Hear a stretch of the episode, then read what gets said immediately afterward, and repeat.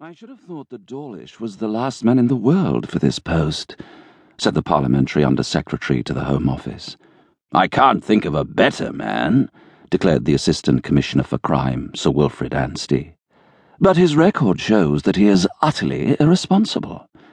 Now come, murmured the Home Secretary, who was at the head of the table where the five men sat. He was a little chubby man, almost benign and his pince nez did nothing to hide the brightness of his eyes. When in repose, he seemed to pout a little. A man with Dawlish's record in MI5 can hardly be called irresponsible. He accepted a great deal of responsibility during the war, said the Secretary of the Metropolitan Police. I know, I served under him. You were in touch with his activities from the early days, sir, weren't you? He looked at the tall, almost bald, hard faced man next to the Home Secretary. This was the Commissioner of the Metropolitan Police, who ran Scotland Yard under the Home Secretary's watchful and deceptively benign eyes. The Commissioner was a retired Lieutenant Colonel, a man of few and always brisk words. Yes, he answered. Dawlish was the best man at his job, quite the best. After a pause, he stared into the Under Secretary's obviously disapproving face. Man of exceptional courage, even for a soldier. On the other hand, abnormal conditions obtained. Precisely, said the Under Secretary smoothly. There is no parallel with today's situation at all. We have to admit that, the Yard's legal expert said.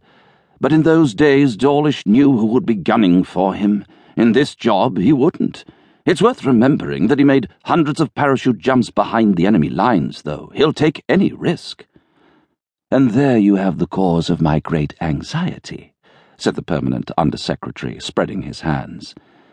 Dawlish will always take great risks. Assistant Commissioner, his look was challenging.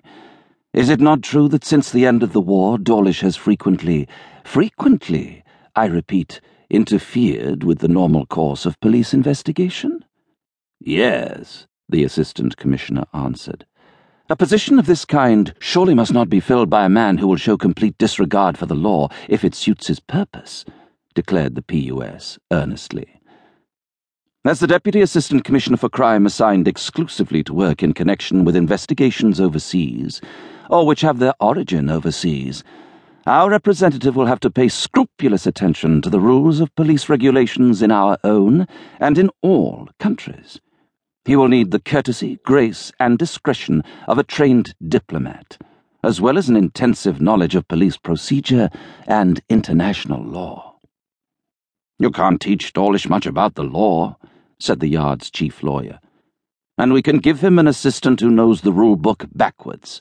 In any case, we don't want a man who has to read every paragraph in the Hague Agreement before deciding how to act. Mr. Pugh, said the PUS, if the post being considered were that of the Assistant Commissioner for Crime operating in this country, would you support Dawlish's candidature? No, answered Pugh flatly, but that's a cat with a different tail. Let's face it, we want a kind of undercover man. Interpol itself hasn't been able to cope. We're after a sort of international brigade to fight crime. It's got to be given a formal blessing, but we want results first and last. Assistant Commissioner, I mean no offence, but is it not true that on occasions Dawlish has actually operated outside the law? asked the PUS.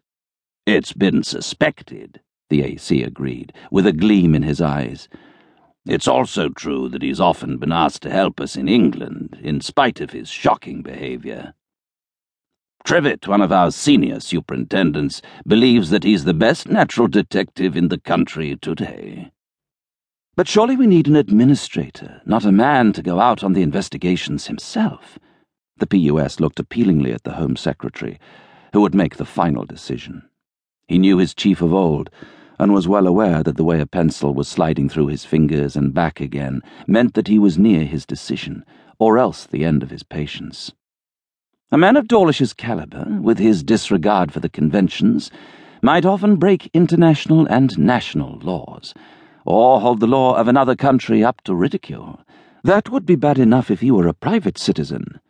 As official representative of the Metropolitan Police, in fact, the whole of the British police, I shudder to think what would happen. I see your point, agreed the Home Secretary, and tapped the pencil sharply. I think I will talk to Mr. Dawlish myself.